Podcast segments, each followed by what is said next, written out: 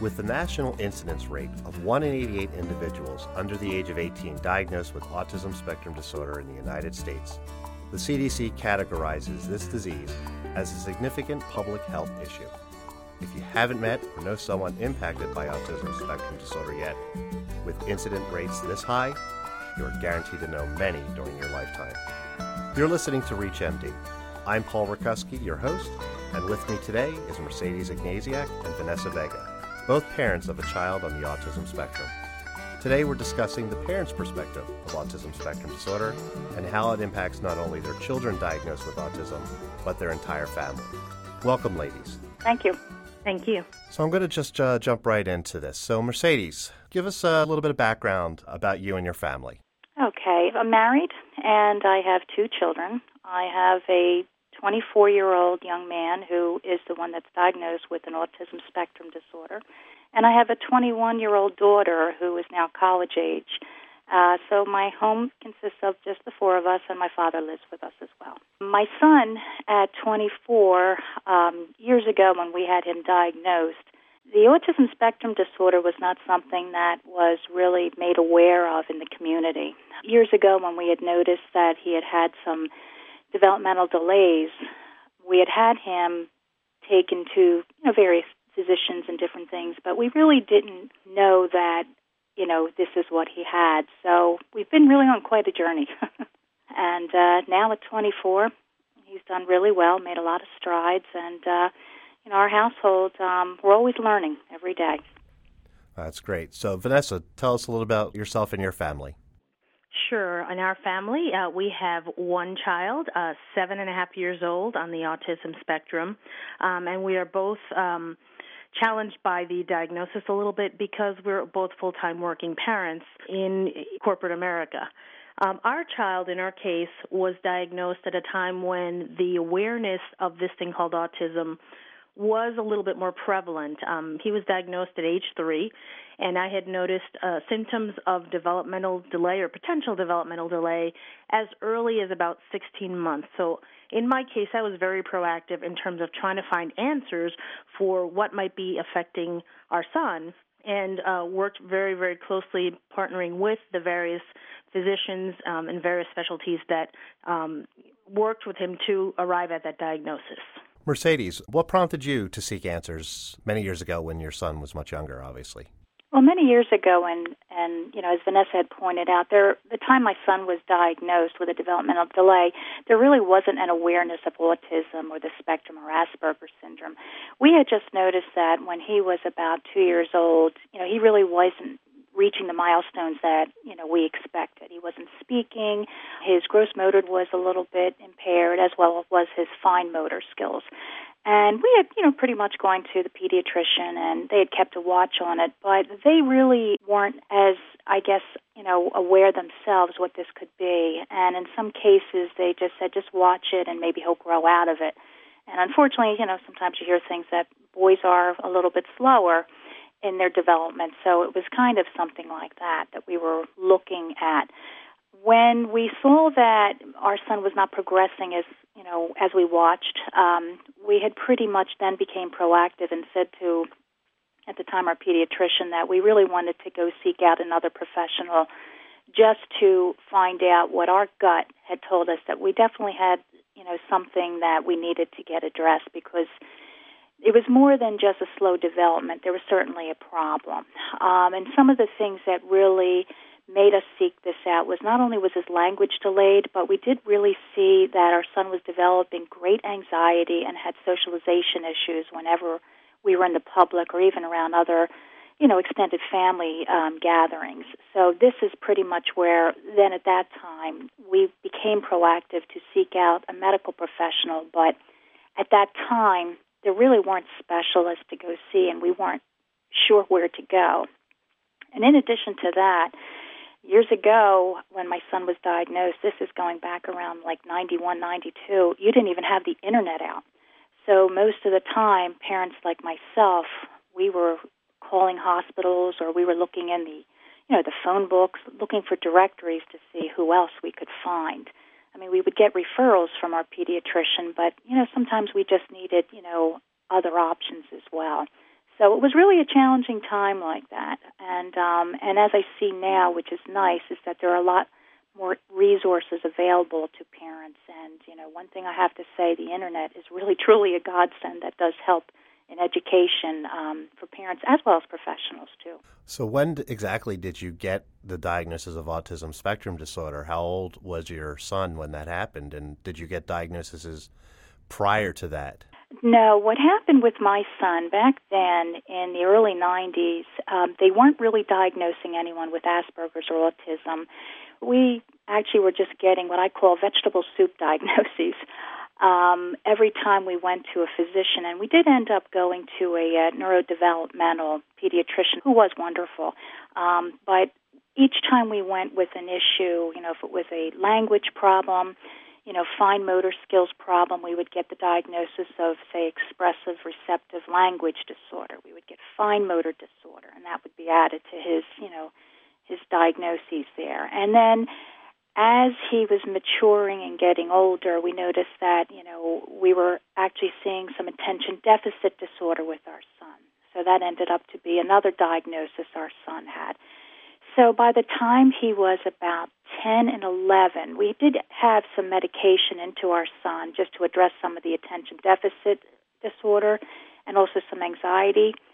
But what came out then was um, obsessive compulsive disorder once that final component, at that time, I'm going to say when my son was about 11, once that was diagnosed, the pediatrician or neurodevelopmental pediatrician then said to us, aha, he has an autism spectrum disorder. And I looked at her and I said, well, what is that? And again, this is the early, like mid 90s.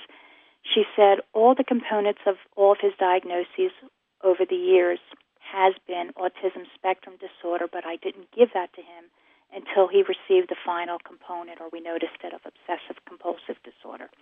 So back then in the 90s, they didn't really recognize it as quickly or at least gave that diagnosis. And um, so now, like I said, they, you know, it's nice to see that physicians are recognizing it more that when they see these components, they're not waiting. It seems like they're addressing it right away and actually recognizing these symptoms. Excellent. So, Vanessa, your son was diagnosed by your pediatrician, a developmental pediatrician, who, and at, at what age? My son was diagnosed by a developmental pediatrician at age two with a different diagnosis. Um, his diagnosis then was developmental language delay. And then when he was formally three years old, because he had some challenges with transitions and with change in general, the uh, pediatrician switched the diagnosis to PDD-NOS, which is on the autism spectrum. If you're just joining us, you're listening to ReachMD. I'm Paul Rakuski, and I'm speaking with Mercedes Ignasiak and Vanessa Vega. We're talking about a parent's perspective on autism spectrum disorder. So, very different times that your sons were diagnosed at very different times, one in the mid 90s and one just a few years ago. After you get that diagnosis, what was the next thing that your physician guided you to do? And Mercedes, have you start with that. Actually, what our pediatrician or neurodevelopmental pediatrician suggested is that we have an IEP written and that we be proactive in obtaining for our son the various services he needed, such as speech therapy, occupational therapy, and to deal with some of his anxiety, they also recommended that we maybe have him get some individual psychotherapy to help deal with some of the anxiety. Uh, what I really had liked about our neurodevelopmental pediatrician is that she wanted to address all of our son's issues by not just medication, but also therapies. And she looked at his diagnosis and wanted him treated as a whole. And in addition to that, the school district was, um, it was imperative that he receive these services for himself so that he could, you know, become a success. So what we did was we partnered with our school district and we created the IEPs to address the needs that he had. Uh, he was put into smaller group settings in school, and at the time in the 90s, what they did with our children is they put them in learning support, language support programs so that they were in small groups and they were able to get that almost individualized attention in that smaller group. And together with a special ed teacher, they also had a teacher's assistant in the classroom as well to follow through, which was nice. Uh, we were also very proactive in getting our child speech therapy both in the school district and privately. One of the things that we made sure we did was through the state system, we made sure that we actually um, filed out an application uh, for an access card. And that allowed us to get our son's services through Keystone Mercy Insurance. And that helped get and pay for the services both in the school district as well as privately.